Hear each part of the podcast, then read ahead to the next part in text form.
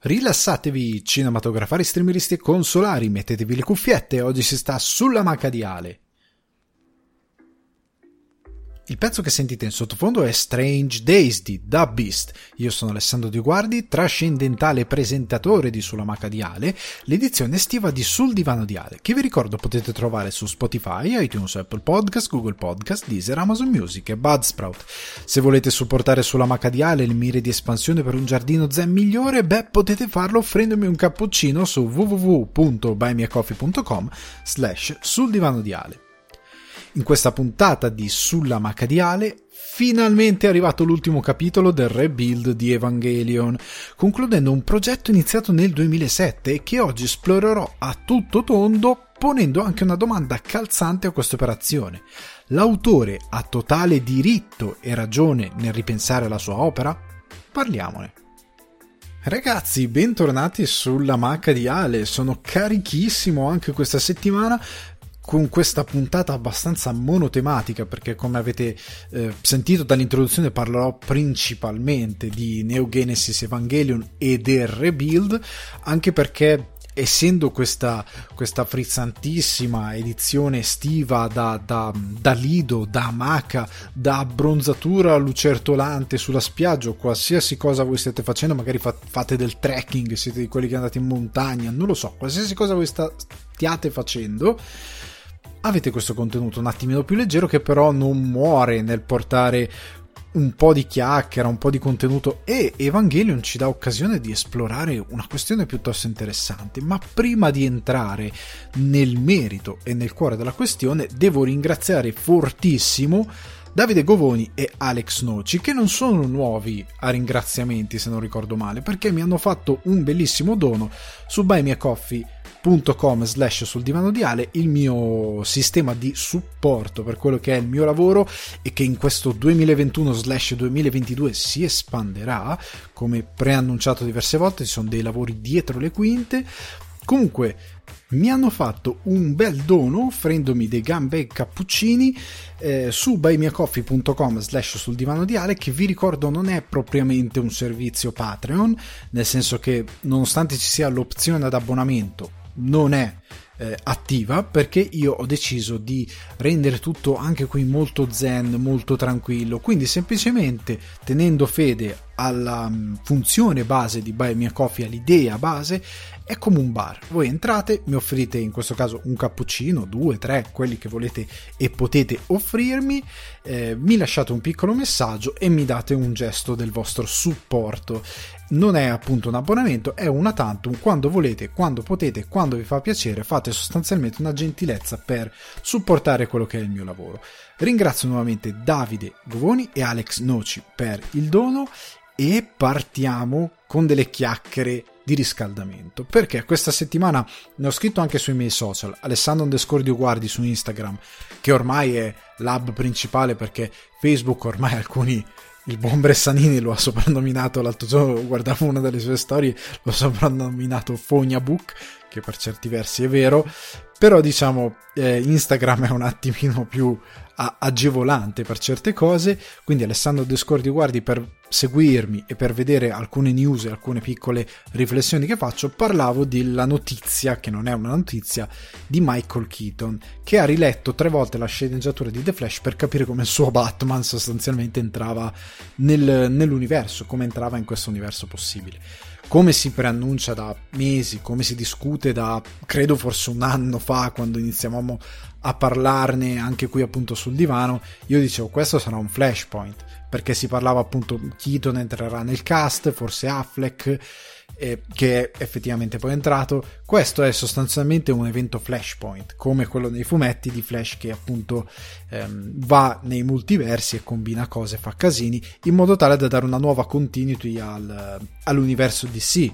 Questo è sostanzialmente il punto eh, di chi ha sviluppato questa, questa trama ed è anche questo il motivo per cui credo il progetto sia stato rimandato e rimaneggiato a lungo perché era un punto principe di quella che è la nuova narrativa DC e se tu lo fai in un momento sbagliato, quando magari ancora credi in Snyder o quando decidi di passare ad altro in un momento transitorio sbagli. In questo punto, in questo momento della storia produttiva di Warner io credo che abbiano preso una decisione definitiva e quindi hanno effettivamente portato avanti una, un, una storyline e ehm, appunto essendo un evento Flashpoint Keaton che è un attore di oltre 60 anni se non ricordo male per me è un eroe oltre che essere un ottimo attore non, è, non deve essere come dicevo su Instagram familiare con la, la, la, diciamo le logiche sci-fi da fumetto. Nel senso che Flashpoint è una cosa molto anomala per chi non legge fumetti. Cioè una cosa che nel resto del, del racconto sia cinematografico che televisivo si è praticamente mai visto. Cioè una cosa completamente aliena. Multiversi il fatto che Flash sostanzialmente riesca tramite la, la, la, sua speed force a entrare in altri multiversi provocando questo flashpoint è una cosa veramente come tante cose anche che si vedono nell'MCU nel, per la Marvel è una fantascienza molto alta nel senso alta no, non in senso di ehm, adulta ma nel senso che triggera una serie di ehm, spunti e di idee talmente folli per come si concepisce generalmente la fantascienza che cioè la fantascienza solita per molti anni è stata Blade Runner, quel tipo di futurismo lì. Qua parliamo di mondi alternativi, paralleli, eh, doppioni, eh, è una cosa completamente diversa. Quindi Keaton probabilmente non è familiare con queste logiche, quindi ha letto la sceneggiatura e ha detto scusate, ma cosa vuol dire? O l'alternativa, come io dicevo, era ma non è che sta sceneggiatura è scritta male, cioè storia magistra vide, nel senso che ehm, abbiamo visto tutti Tenet per mesi Pattinson eh, tutti gli attori del cast a dire ma io ho riletto la sceneggiatura e non ci ca-. anche Branagh che è uno che cioè non solo un attore ma un regista uno sceneggiatore di, di alto livello un uomo che fa del, dello storytelling il suo mestiere anche a teatro e quant'altro che ha detto cavolo io ho riletto sta sceneggiatura duemila volte e non ci ho capito niente. Però sono andato con la corrente no? Sono, ho seguito quello che dovevo seguire non è stato positivo perché poi il film è estremamente confusionario proprio nella stesura della sceneggiatura e anche a livello formale di grammatica della sceneggiatura probabilmente deve essere stato un incubo la sceneggiatura di Tenet. Cioè io non so se là fuori verrà mai diffusa ma io non, non la butterei là fuori perché potrebbe essere un disastro. Perché comunque una sceneggiatura è sempre un documento tecnico che deve essere anche di bella lettura a livello, soprattutto per i produttori per convincerli a fare film, deve essere anche un documento non solo tecnico ma di bella lettura che però deve, deve comunque farti eh, sviluppare nel cervello deve innescare tutti quei meccanismi similarmente alla letteratura ma in modo molto più immediato perché è un linguaggio visivo che la sceneggiatura serve appunto poi al regista per sviluppare visivamente il film deve innescarti tutti quei meccanismi mentali che ti fanno visualizzare la storia. Se tu non ci capisci niente significa anche che la sceneggiatura è mal scritta cioè significa anche che non, non, riesci mentalmente a immaginare. Può essere anche che sia come in questo caso come anticipavo una fantasia talmente spinta per certi versi che è difficile da mettere in sceneggiatura anche se in verità non lo è.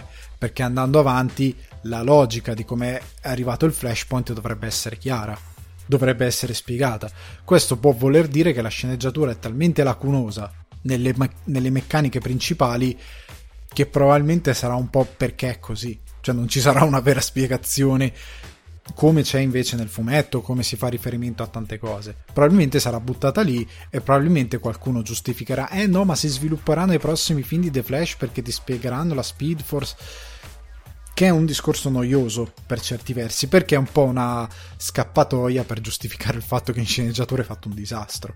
Cioè non hai fatto il tuo dovere e potevi fare qualcosa di meglio. Però potrebbe essere benissimo, è un 50 e 50, cioè può essere che Keaton non ha familiarità con questo tipo di fantascienza e quindi non, non, l'ha compreso, o può essere che la sceneggiatura è orribile da quel punto di vista e quindi può essere un disastro. Eh, io tra l'altro sto iniziando a stufarmi di queste notizie di pre-produzione e, e produzione che sono veramente eh, sono noiose perché se tu inizi a parlarmi di un film sei anni prima, nel momento in cui esce io mi sono annoiato. Cioè, quando finalmente arriva un trailer, mi hai detto talmente tanto, mi hai confuso talmente tanto che io ormai. Sto progetto mi dà anche fastidio a un certo punto. Non in questo caso di Flash, però in generale. Quando si parla troppo, come questo eh, Spider-Man, questo terzo capitolo, se ne sta parlando talmente tanto, continua ad arrivare talmente leak, continuano queste cose di trailer che esce, non esce, non si sa quando esce, potrebbe non uscire mai. È talmente tutto fumoso, reshoot fatti di recente, che io inizio a pensare che sto film sarà un disastro. Considerando i primi due, questo, seguendo la tradizione, potrebbe essere un, un cataclisma. Cioè, ma veramente di dimensioni astronomiche. Può essere o un buon film o un disastro sotto tutta la linea. Cioè, potrebbe essere un, un incasserà sicuramente bene, ma potrebbe passare i posteri come un filmaccio. Nel senso c'è questo pericolo molto grosso. Perché quando hai delle notizie così frammentate, quando non, non è mai chiaro cosa sta succedendo, capisco anche l'idea di confondere le acque e mettere segretezza, è anche uno strumento di marketing. Però potrebbe essere sintomo di una produzione che non sa che pesci pigliare.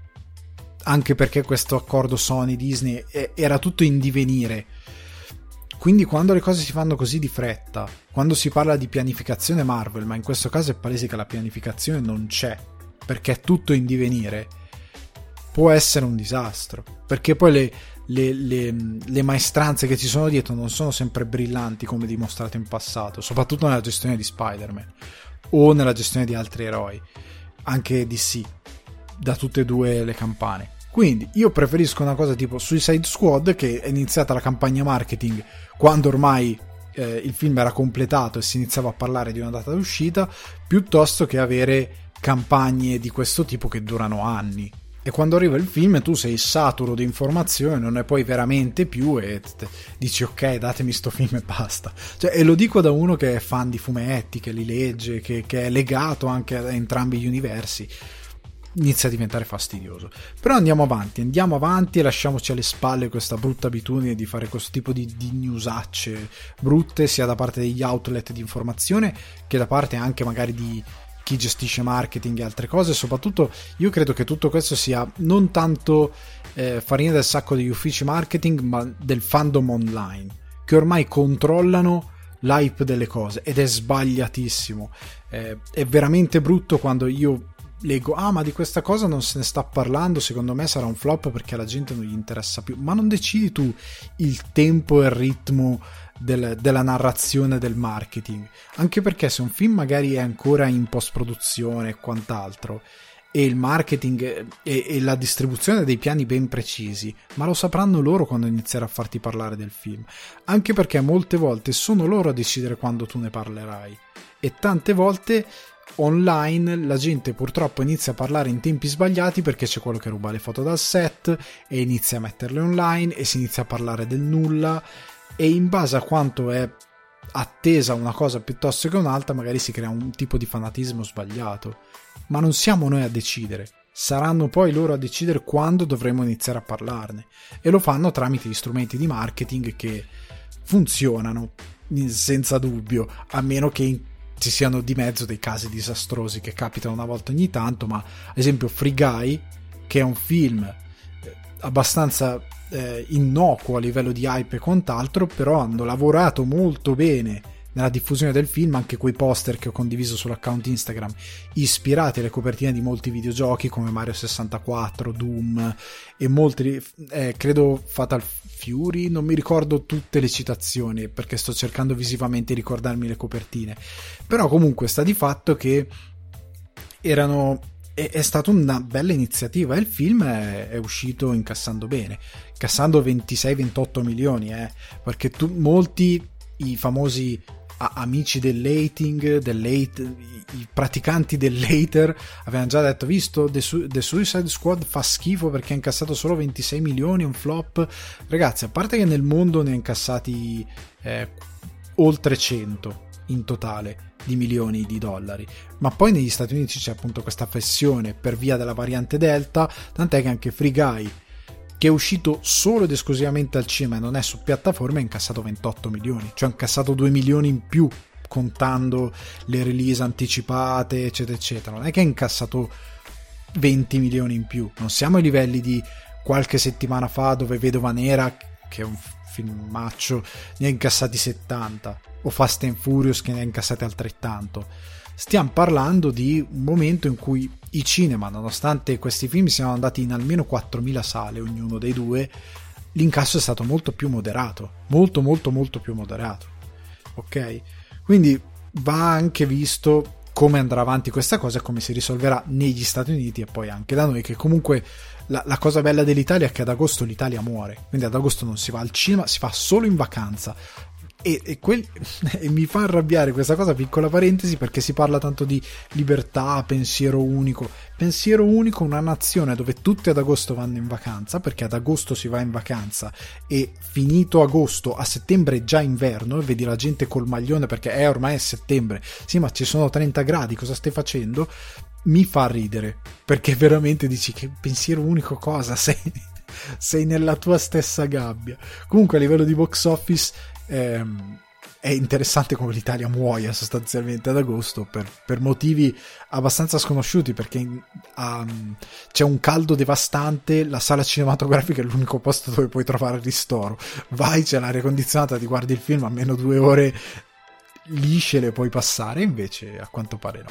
Comunque, passiamo all'argomento principe di questa puntata che è Neo Genesis Evangelion Rebuild, la tetralogia di Hideaki Anno, e io ne parlerò in modo omnicomprensivo, cioè la prendo proprio tutto l'argomento, uso una parola un po' così, prendo tutto l'argomento perché io non avevo visto nessuno dei film, perché come avevo detto quando ho fatto la puntata del podcast dove parlavo del mio impatto con Evangelion dopo 21 anni che non lo guardavo, io avevo perso proprio le tracce del, dell'opera di anno. Cioè l'avevo vista allora e poi non l'avevo più guardata. O anche perché il primo Evangelion 1.0 You Are Not Alone è del 2007. Cioè non è di adesso, è del 2007, quindi questa operazione è iniziata da diversi anni e si è conclusa ora nel 2021, quindi ci è voluto parecchio tempo e io me la sono gustata nella sua totalità perché in due giorni me li sono guardati tutti e quattro, i primi due un giorno e i secondi due un altro giorno e mi sono divertito tantissimo a farlo, devo dire la verità. E oggi ne parlerò, anche perché da questa cosa deriva un argomento. E l'argomento qual è? L'autore ha diritto di ripensare e riscrivere la sua opera e per me è assolutamente sì. Cioè io ho un po' di problemi con questo, questa arroganza incredibile, anzi uso un termine che uso sempre devastante, perché ci sta il devastante su questo tipo di fenomeno, del pubblico che si crede certo pubblico, non tutto il pubblico, certo pubblico che spaccandosi un po' in due su diversi fenomeni, ha da una parte l'arroganza, ripeto, devastante di io ne so molto di più cioè, io sono talmente tanto saputo, talmente tanto cinefilo, talmente tanto otaku che io ne so più otaku come diceva Otacon in eh, Metal Gear Solid, l'ho detto apposta, scusate. O, ot, otaku, si dice giusto? Comunque ne so otaku perché ne so talmente tanto che io ne so più dell'autore che ha creato l'opera. Porca miseria, è una forma d'arroganza per me che non ha confini è veramente un, un, evento, è un third impact questa cosa, talmente è incredibile, perché è una forma veramente di, di, di, di arroganza, cioè sei così convinto di quello che sai, sei così convinto di saperne talmente tanto che ne vuoi sapere più di chi ha concepito quell'opera che tu ammiri. No, cioè questa cosa non esiste. L'altra cosa è l'affetto nel senso che queste due cose poi si contaminano, perché c'è anche eh, una parte di pubblico, nel senso io quando è uscito Evangelion avevo 13 anni, appunto se non ricordo male, 21 anni fa, circa 13 anni, ok? Ehm, molti altri che invece con i quali ho un gap di età di quasi 10 anni e che sono fan di Evangelion alla morte che di- criticano anno a anno ah non poteva riscriverlo hanno visto Evangelion quando già i rebuild erano fuori, cioè avevano iniziato a uscire, ok? Per una questione puramente anagrafica. E si, si sostanzialmente il loro motore delle loro motivazioni è il fatto che loro sono cresciuti con già qualcuno che diceva devi guardare Evangelion perché fa parte della lista di cose che devi guardare se sei un vero cinefilo o un vero taku. ok? La famosa listona che io condanno sempre. E quindi siccome nella lista, ok, deve essere una cosa sacra, è un sacrario, è una cosa che tu devi venerare assolutamente perché hai il preconcetto che qualcuno ti ha detto che è un capolavoro e tu non pensi. Tu ti vai a cercare online chiunque ne parli, ne condividi le idee, ti sei fatto un parere precostituito che ti ha imposto un non imposto perché è sbagliato, che però ti ha tramandato un certo tipo di critica e tu non fai la tua analisi. Tant'è che le mie opinioni di oggi su questa tetralogia di anno sono completamente vergini di qualsiasi altra opinione. Io non ho guardato video di nessuno, non ho letto di nessuno, è la mia opinione, il mio pensiero e la mia analisi. Perché io quando faccio un tipo di pensiero critico, voglio svilupparlo in base al mio pensiero e alle mie conoscenze. Poi a posteriori mi vado a guardare quello che dicono gli altri. Però io per una questione di rispetto verso me stesso e verso il pubblico soprattutto, faccio la mia analisi. Posso essere nel giusto, posso essere nel sbagliato, posso aver preso delle cantonate, ma è la mia analisi è una mia riflessione perché bisogna pensare a questo mondo, non bisogna replicare quello che ti dicono gli altri o comunque non bisogna mai eh, avere un pensiero critico ereditato da qualcun altro. E chi eredita questi pensieri critici andando col listone, ok, non sta veramente applicando un pensiero. Sta dicendo no, ma come si permette ri- ma è lui l'autore dell'opera. Tu sei un Cristo di, non lo so, roncobilaccio di monopoli, di eh, non lo so, termoli, sto dicendo dei posti a caso, eh, che si permette di andare a dire all'autore di un'opera che tu stesso consideri fondamentale che lui non si può permettere di ritoccarla. Stiamo calmi, stai nel tuo. Sta, cioè, e dico stai nel tuo perché puoi averla questa opinione, ma deve essere sorretta da una qualche tipo di ragione, cioè perché non la può toccare. E il perché non sarà mai giustificabile perché in questo caso la lavorazione di anno, per quanto mi riguarda, non va a cancellare il passato, ma soprattutto il motivo per cui io non amo queste opinioni, che vanno a dire che magari questa tetralogia è viziata da cose sbagliate, anche qui tante volte per questioni anagrafiche molte opinioni di cose sbagliate sono ereditate a discussioni online di forum, Reddit, non sono veri pensieri critici sviluppati, perché io ho sentito diverse critiche Um, ricordo ad esempio una critica aspra sulla ga- famosa gara di cucina. Io mi immaginavo che come i giapponesi c'era effettivamente una gara di cucina tipo contest e che hanno preso dalla follia l'avesse buttata in cacciara. In verità no, è una cosa che ha a livello narrativo una costruzione interessante, poi ne parleremo. Però sta di fatto che stiamo calmi. Cioè, stiamo veramente. Tu hai letto questa cosa da qualche parte e la stai riproducendo senza pensarci. Poi magari hai visto l'opera dopo che avevi già letto questa cosa e la tua idea era ormai formata su, quel, su quella frequenza, ma non stai davvero pensando, non stai davvero analizzando quello che stai guardando. Per me è così. L'altra cosa che si lega a questa cosa è che è difficile valutare il presente, soprattutto per molti che crescono con quest'idea appunto delle opinioni ereditate. Se tu sei cresciuto con la lista eh, Evangelion, Cowboy Bebop, eh, Berserk, poi cosa devo guardare? Eh, ah, devi guardare Akira. Ah, perfetto, Akira. Sto citando tutte robe grandiose, eh. non le sto, crit- ripeto, metto il sottotitolo, non le sto criticando in quanto non sono grandiose, sto criticando l'idea della lista senza pensiero.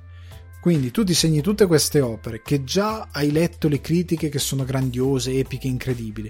Le guardi sapendo già che sono grandiose, epiche, incredibili e ti metti in testa che le fomenti ancora di più ok? Quando poi arriva un'opera nuova, non la sai giudicare. Cioè, per me questo è il più grande eh, dispetto del, del, um, delle nuove generazioni di, certo, di un certo tipo di diffusione della cultura pop tramite internet, che non si forma un pensiero, in generale, non solo critico, di gusto, anche di, di non si forma neanche analisi delle cose. Ok, non c'è più il, il gusto di guardare un'opera di fruire di un'opera e di analizzarla con il proprio pensiero in base a cosa ne sto pensando io, cosa ne sto prendendo io, anche perché hanno come Lynch, come Kubrick, se- segue quel principio per il quale non ti fa lo spiegone, ti mette delle cose per il quale tu fai il tuo 2 più 2 personale e arrivi tu a una tua conclusione che vale da tanto quanto quella di un'altra, quella di un'altra persona. Nel momento in cui tu invece segui questa lista e hai un, dei preconcetti e non hai mai attuato una tua analisi sulle cose, poi quando esce un'opera nuova sei completamente disarmato. Disarmato, tant'è che molte opinioni che leggo spesso in giro sono copia e incolla delle opinioni di qualcuno che ha avuto l'ardire di dire qualcosa e ha provato ad, ad, applicare un pensiero e qualcun altro dice sì, scelgo, scelgo la sua opinione e la ripete. Ma no, non dico che a questo mondo ci debbano essere 40 milioni di opinioni, dico che ci debba essere si può avere um, un, in, una sintonia con l'opinione di qualcun altro e trovare dei punti, dire sì, penso anch'io questa cosa, sono d'accordo, ma avere una propria conclusione. Non guardate le cose con anche quelle cose che vi dico io. Io vi do la mia opinione, la mia analisi, poi voi potete essere d'accordo, potete essere non d'accordo, potete guardare un'opera e dire mm, per me non è così eh, valida, oppure a mio gusto non era così, ehm, non è così fruibile va benissimo. L'importante è che però pensiate le cose. Questo ovviamente non vuol dire creare i mostri, che poi c'è sempre il fenomeno che arriva, ma Evangelion fa schifo, Berserk fa schifo. Quello è la follia, quello è il classico che è rimasto all'età dell'adolescenza e deve dire che tutto fa schifo perché tutto dicono che è bello. Quello è, pensiero, è un'altra forma di non pensiero. Però, ritornando su questo rebuild, per me Anno aveva tutto il diritto di riscrivere il suo Evangelion e ora dirò il perché e noi non abbiamo nessun diritto di dirgli che non lo doveva fare. E soprattutto non abbiamo nessuno, eh, nessuno strumento eh, per, per, giudicare il ehm, diciamo la, i confini della poetica di un autore. Cioè è ovvio che se magari un autore impazzisce rifà un'opera e la storpia completamente senza uno spirito creativo, ma semplicemente magari per soldi, come si fa molte volte. Akira Toriyama, non sto parlando di te, ehm, va avanti creando una roba sempre più fuori di testa. Io posso anche capire che il pubblico possa dire: Ma che cos'è questa roba? Si è allontanato talmente tanto dal principio, non ha più un'idea di base che ormai è irriconoscibile questa critica ci può stare finché a questo punto, però io non, non posso andare a Toriyama e dirgli tu Dragon Ball non lo dovevi toccare, toccalo quanto vuoi, però io ti posso dire che quello che stai facendo secondo me è guidato puramente dai soldi, come è capitato in passato, e ha perso completamente un'idea di poetica narrativa, per quanto sia uno shonen molto classico, molto basilare, molto 1.0. Ok? Questo va bene. Ma per quanto riguarda Anno e la sua opera, io credo che noi stiamo assistendo a qualcosa che non cancella l'originale. Questa cosa deve essere molto chiara. Considerando che anche nessun reboot, remake va a cancellare le opere precedenti, in questo caso ancora di più perché stiamo assistendo a due tempi di un autore. Cioè, noi avevamo Anno che ha creato Evangelion. Evangelion era come disse sempre Tarkovsky, era la poetica che Anno ha scelto per portare allo spettatore le idee riguardo il mondo. Cioè Tarkovsky diceva sempre, un autore, un artista, guarda il mondo attorno a lui, vede delle storie, si fa delle idee, si pensa dei messaggi, pensa a quali sono le sue conclusioni sul mondo e poi trova, ha, ha, il suo lavoro è quello di trovare una poetica affascinante, interessante per veicolare i suoi dubbi, le sue paure, eh, tutto quello che concerne la sua, ehm, la sua conclusione sul mondo e su quello che ha visto allo spettatore, rendendolo fruibile, rendendolo affascinante, rendendolo interessante, eh, rendendolo capace di arrivare a un vasto pubblico. Questa cosa di ignorare il vasto pubblico è un argomento per un'altra discussione che ho già fatto altre volte, io lo trovo sempre stupido.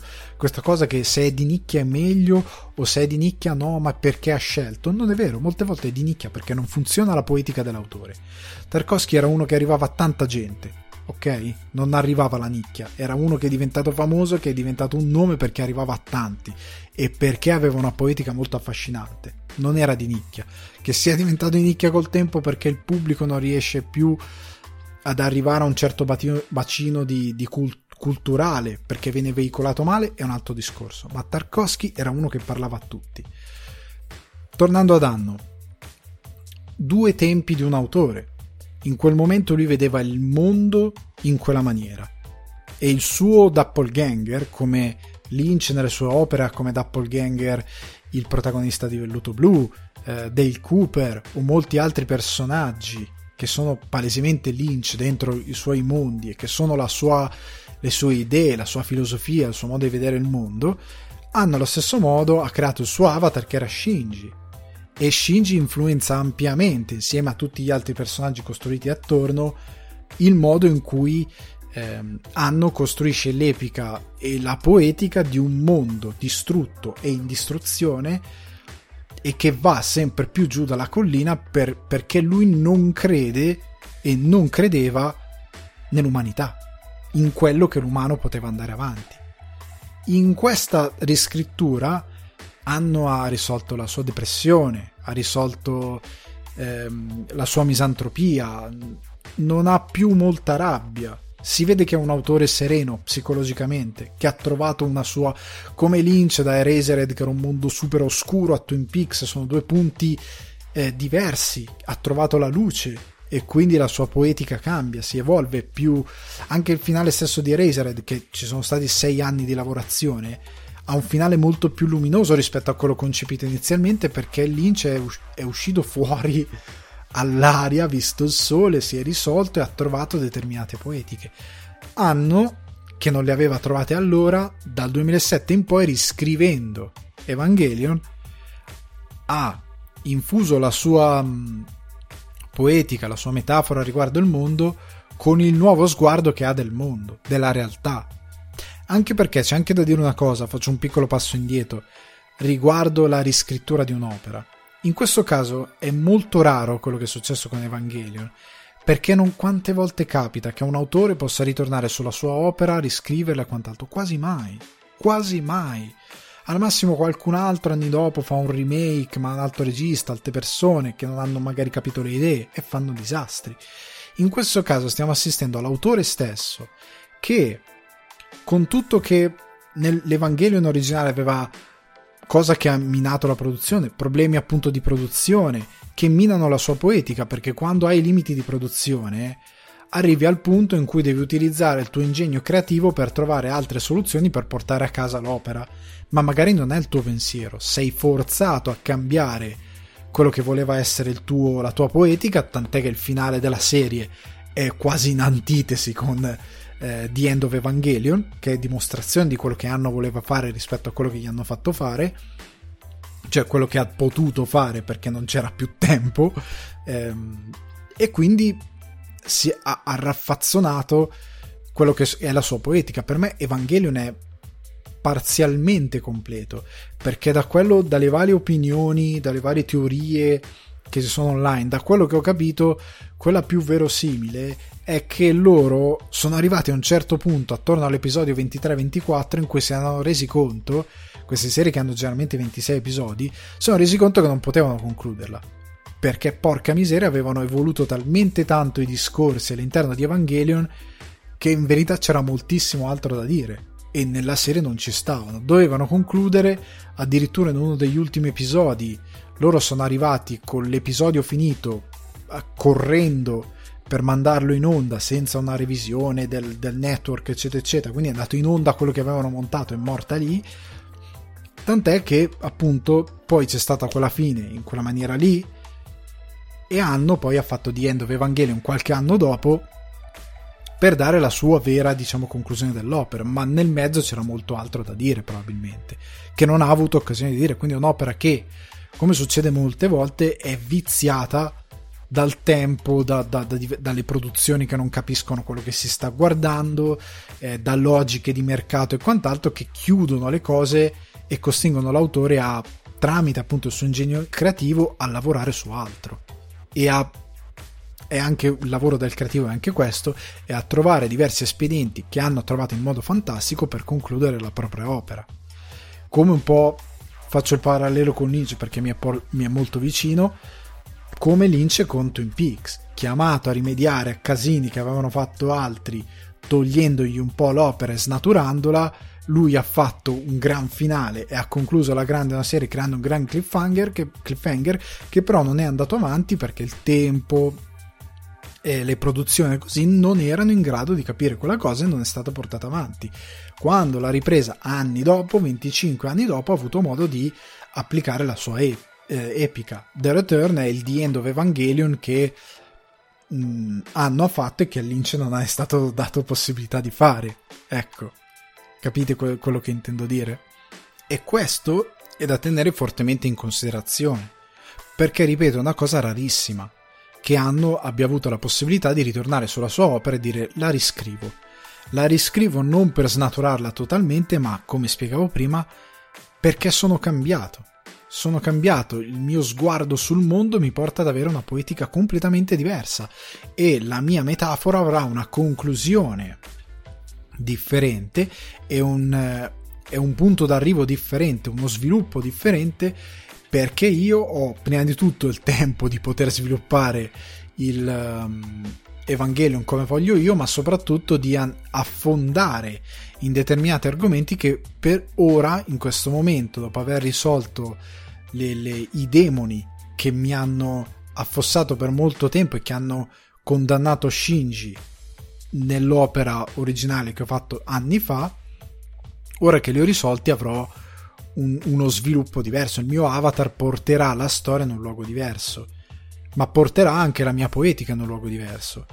E da qui, in questa, questo esercizio di rara purezza artistica, che io vedo quest- come io vedo questo rebuild, che ripeto non va a cancellare l'originale perché sono due momenti diversi dell'autore, con due visioni diverse, io ci vedo ehm, appunto Anno che lascia la rabbia, la misantropia, che trova serenità e che ha capito eh, la fine dopo la fine, cioè ha capito eh, che cos'è questo viaggio e che cos'è l'umanità e che cosa può essere e che cosa può fare e ha una speranza diversa. Io lo avvicino a Death Stranding per poetica, cioè Death Stranding secondo me prende molto alcune cose da Evangelion, però i, i due, eh, le due visioni sono molto similari perché comunque Kojima, Hideo Kojima, tanto quanto ormai ora Hideaki hanno, hanno quest'idea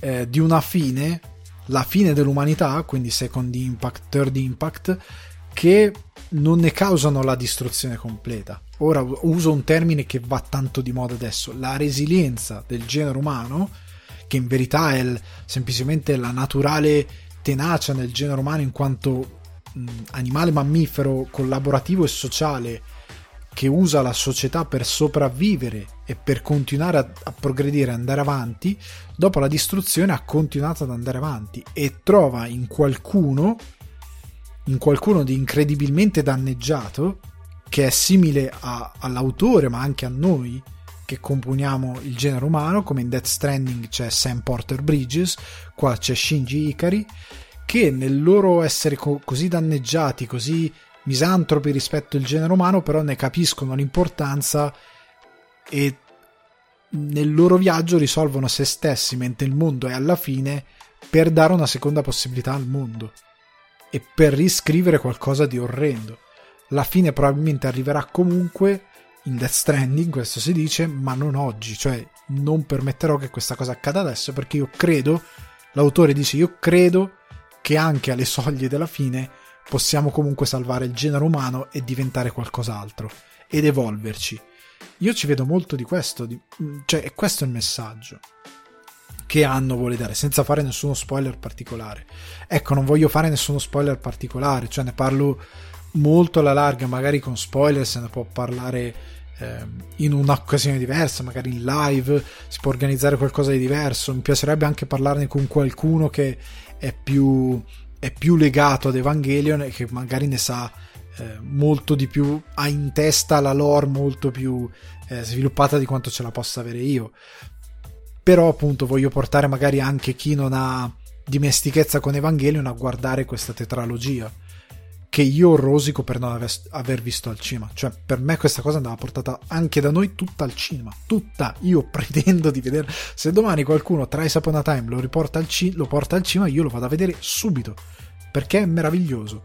È veramente meraviglioso. E anche gli inserti 3D, ecco apro questa piccola parentesi, che in altri casi, tipo in Demon Slayer, ho trovato eh, un po' posticci in, inclusi male, qua alla fine funzionano abbastanza bene. In alcuni casi io avrei preferito l'effetto del, che continuassero con una, ehm, un'animazione più, diciamo, tradizionale, perché alcune cose secondo me potevano funzionare più in quella maniera.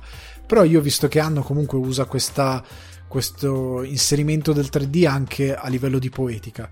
Quindi probabilmente sono in torto io, perché se voi ci fate caso il 3D entra in dei momenti molto specifici e con dei significati ben specifici. Quindi magari so sbaglio io, cioè ragione Anno, anche perché lì mischia dimensioni, realtà, è una cosa interessante. Ma veniamo proprio al, ehm, all'idea di, questi, eh, di questa tetralogia, prima di entrare in, di, in Thrice Upon a Time.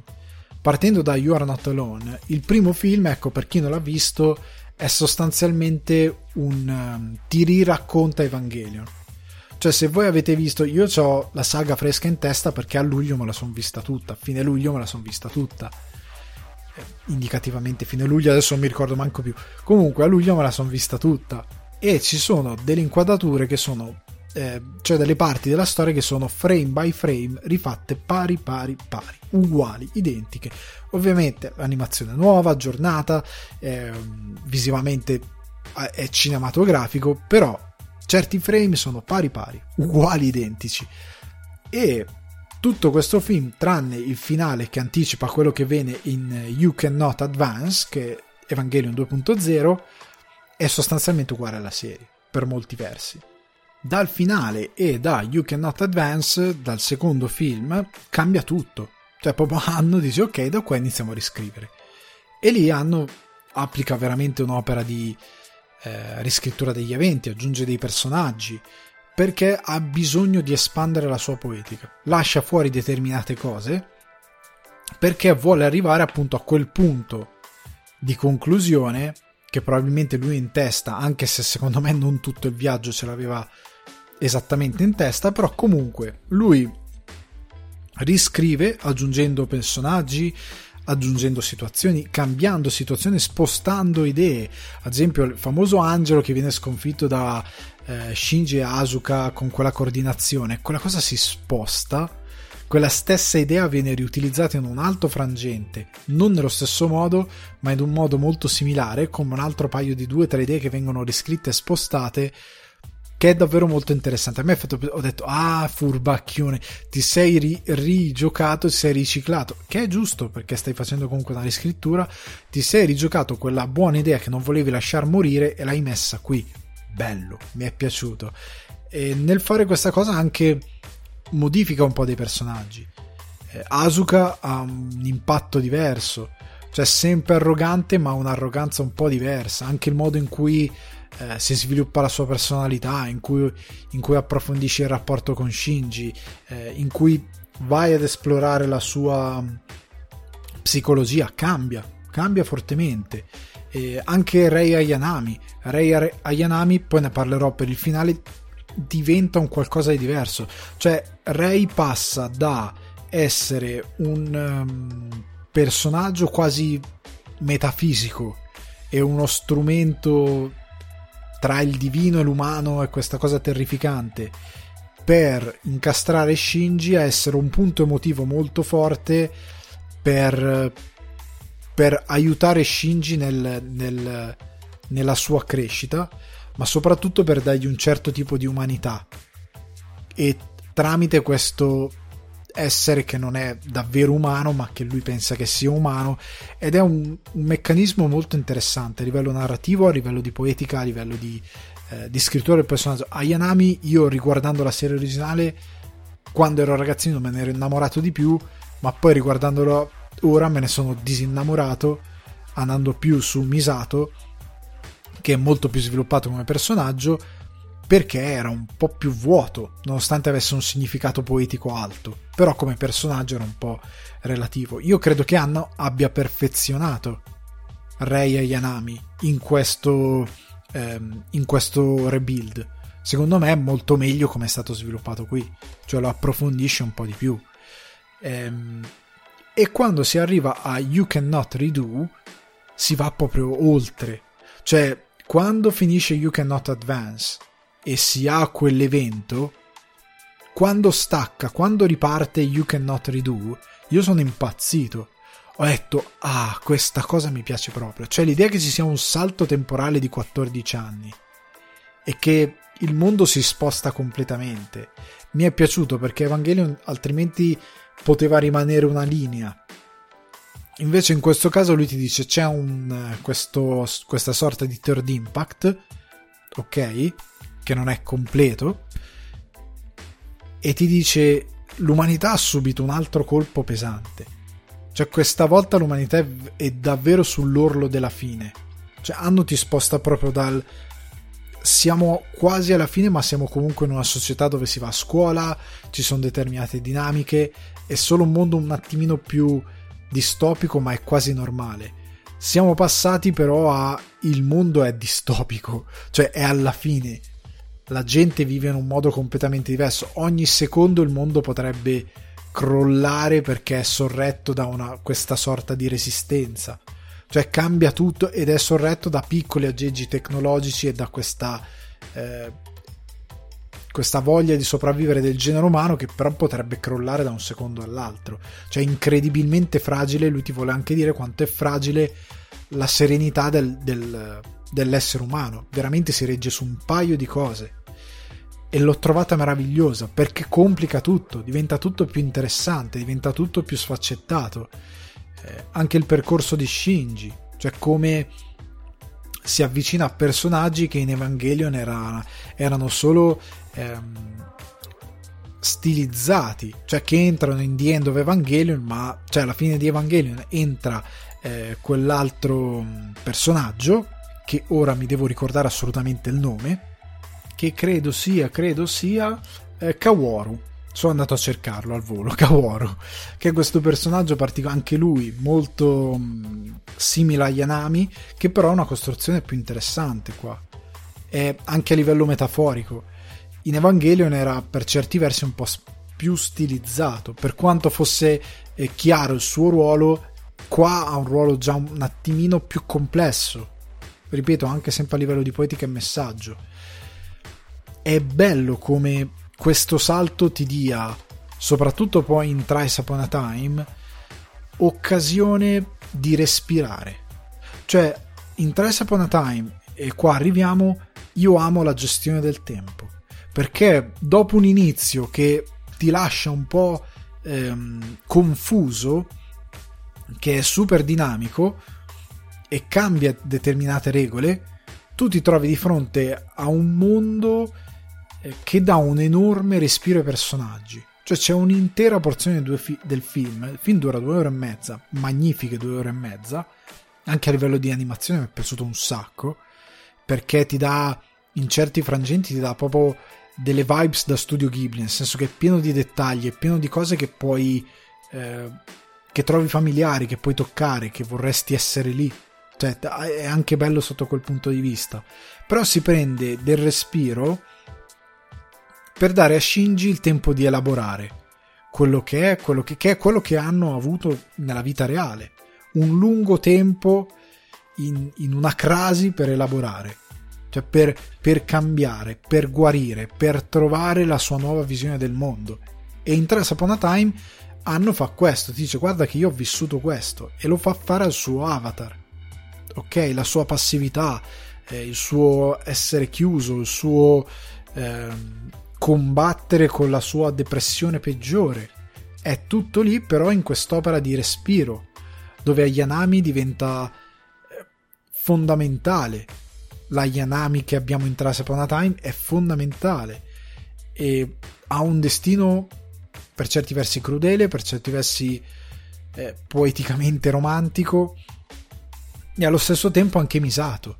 Cioè hai questa misato che eh, qua veramente eh, evolve il personaggio perché lo sposta da quello che era, perché Evangelion, anche perché non ha potuto approfondire le cose che aveva iniziato a fare perché sono arrivato a un certo punto erano quasi alla fine e si erano resi conto di avere un materiale enorme narrativo in mano che non hanno potuto chiudere come si deve neanche tramite il film.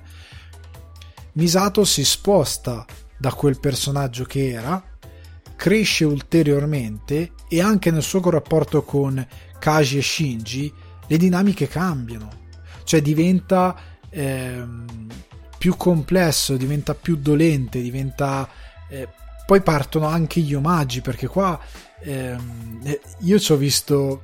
Cioè sono ritornato veramente bambino per certe cose, perché hanno mette degli omaggi a... Poi magari mi sbaglio, però io ci ho visto Capitan Harlock, per alcune cose visive, soprattutto di Misato.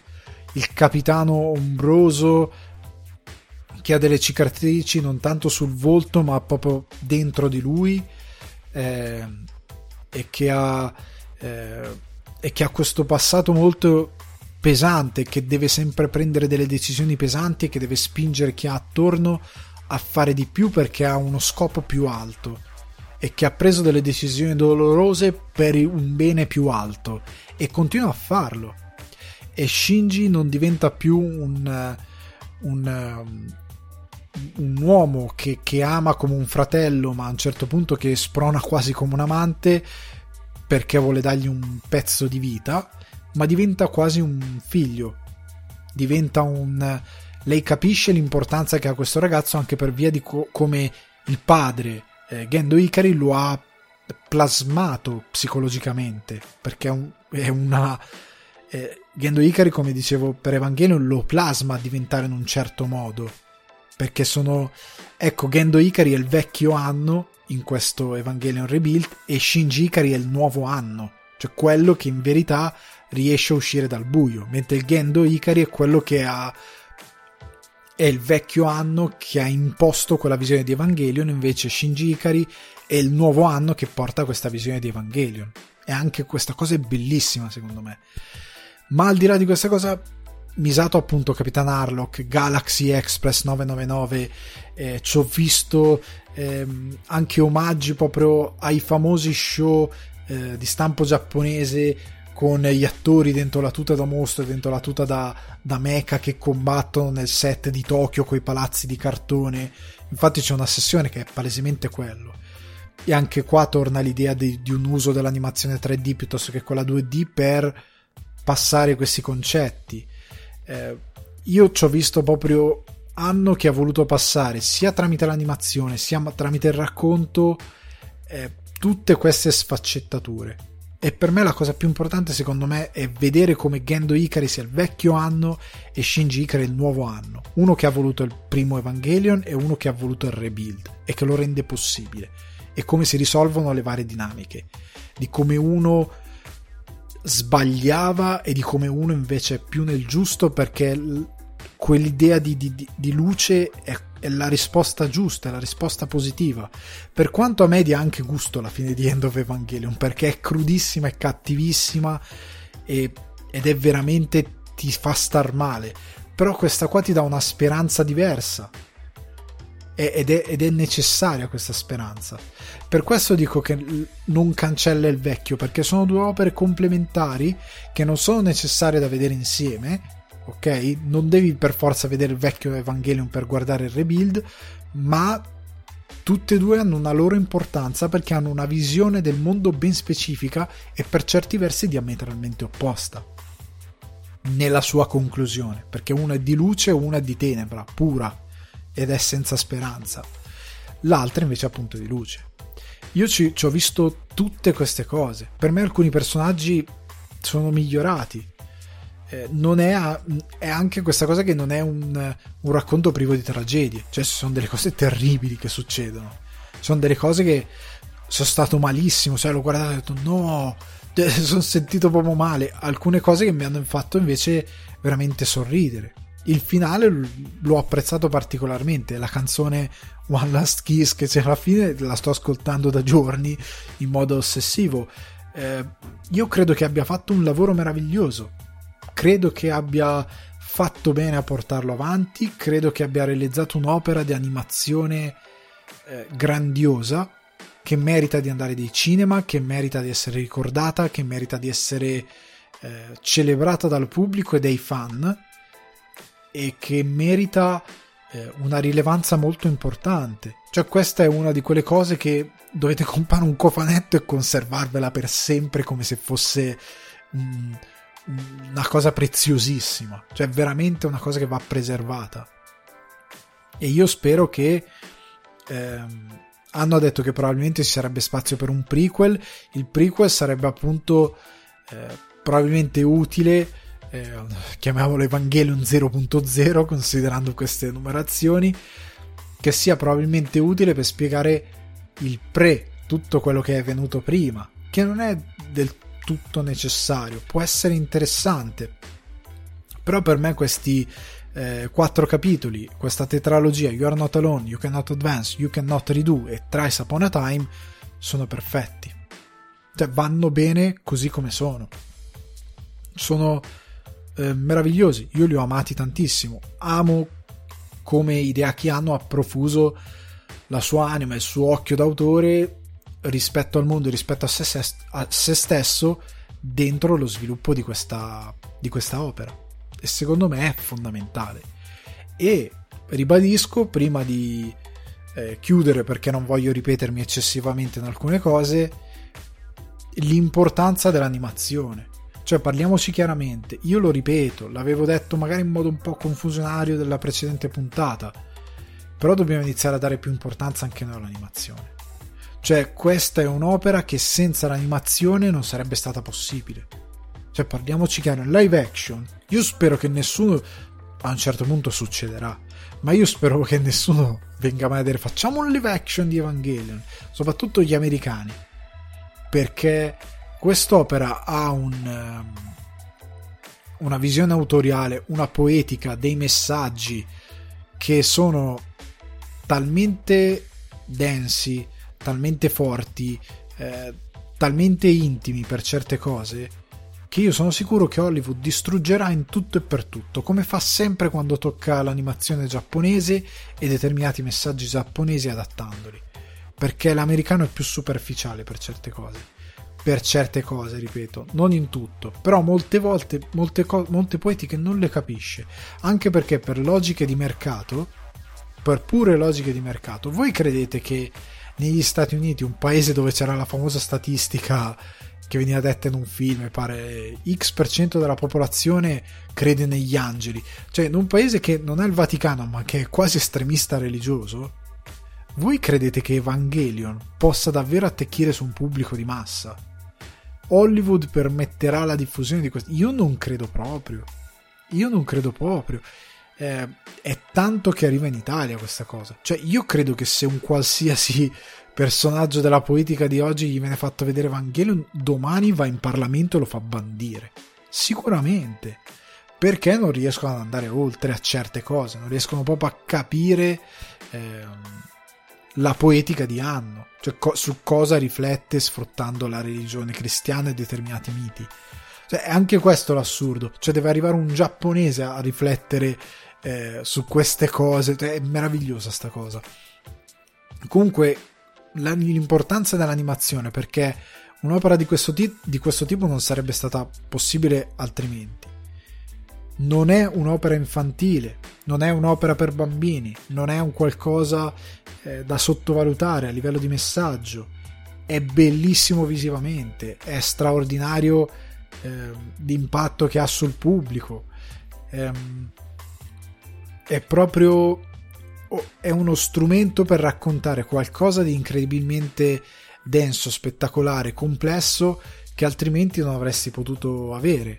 Cioè, ci sono delle storie, anche io nel mio, quando immagino, scrivo de- determinate storie, io non so, cioè se domani riuscissi a vendere una delle mie storie, facciamo un live action o facciamo un'animazione? Io cercherei di andare per l'animazione. Cioè io preferirei lavorare con uno studio, magari giapponese, d'animazione, che ti fa sviluppare una determinata storia come la vuoi tu, piuttosto che realizzare un live action posticcio, pieni di compromessi di messa in scena di sceneggiatura, eh, pieno di compromessi visivi, che ti va a depotenziare incredibilmente la storia. Cioè, io preferirei questa cosa. L'animazione ha un potenziale enorme che noi non sfruttiamo mai perché lo, lo riteniamo sempre un mezzo per bambini. Quando invece stiamo vedendo che non è così cioè chiunque mastichi animazione giapponese, sì, puoi avere qualcosa di più come per il live action, qualcosa di estremamente eh, come lo shonen, tipo Dragon Ball, di estremamente eh, infantile, di estremamente leggero, puoi avere qualcosa come Evangelion. Cioè le due cose non si devono obbligatoriamente annullare. Puoi fare tutto, ma puoi fare tutto anche spingendoti oltre dove il live action non può arrivare perché il live action in quello che abbiamo visto in Evangelion per me non ci può arrivare, per quanto la tecnologia visiva sia avanzata. Ma una produzione che ti fa questi 1, 2, 3, 4 film, ok? Pensatelo in live action.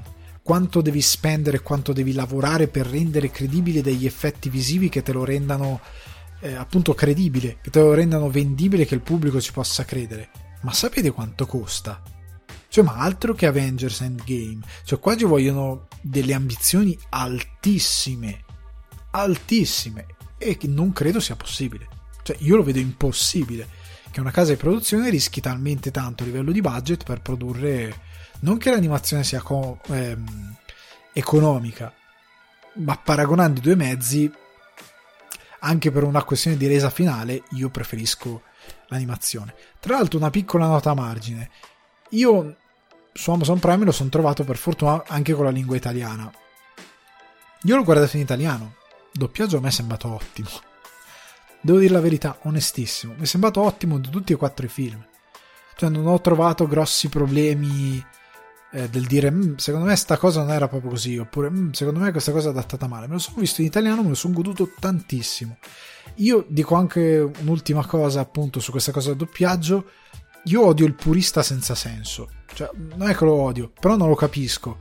Cioè, io il giapponese non lo parlo. Se io guardo il coso in giapponese con i sottotitoli, cioè, leggo i sottotitoli, ma comunque non mi dà niente. Cioè, lo posso, è una cosa che posso fare successivamente. Cioè, quando rifarò il dodicesimo rewatch di Evangelion, di questa tetralogia, potrò guardarlo in giapponese per avere il gusto del, del, di avere il doppiaggio che matcha determinate animazioni, anche se il doppiaggio italiano fa un lavoro nel matchare comunque quello che è l'animazione. Posso avere il gusto di questa cosa e per fruire in modo più possiamo dire completo quando secondo me è in verità non è tanto completo quanto eh, ingessato dell'esperienza. Però sta di fatto che io il giapponese non lo parlo. Cioè io devo comunque affidarmi a una traduzione, a un adattamento che è quello che i sottotitoli. E i sottotitoli, per una questione di fruizione, hanno un ulteriore livello di adattamento perché deve avere delle tempistiche per leggerli a schermo. Quindi tante volte quello che sta nei sottotitoli non è propriamente magari quello che dicono è una versione un attimino più stringata perché tu devi avere comunque il tempo di leggerlo rispetto alle immagini che vanno avanti ok? E rispetto anche al tempo dell'azione perché se uno grida una cosa complicatissima però il tempo del, del, della scena è serrato deve essere tutto ridotto al minimo per, per, poter andare avanti e per poterti farti seguire altrimenti quello che, torna, quello che va a schermo non torna col sottotitolo capite quello che dico? quindi che cavolo sto facendo? Cioè, io nell'inglese, nove anni che vivo in Irlanda, le cose in inglese le guardo in inglese, i libri in inglese li leggo in inglese, ma perché so la lingua. E ha senso. Ma che senso ha guardarmi una lingua che non capisco, come il giapponese, che non ci puoi, non è lo spagnolo che più o meno ci puoi arrivare, e col sottotitolo comunque matchi, anche per dare attenzione a quello che sto guardando. Cavolo, me lo guardo in italiano. Hanno fatto un ottimo doppiaggio e io vi consiglio di guardarlo in italiano. Per me questa follia, no, io lo guardo solo in giapponese perché ma per me logicamente, se lo volete fare fatelo, però logicamente per me non vuol dire niente.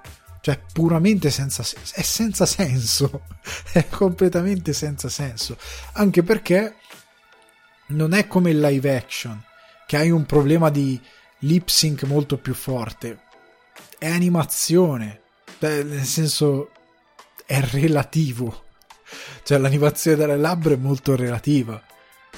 Quindi è, è solo una questione proprio di eh, matchare dei momenti in cui urlano piuttosto che no.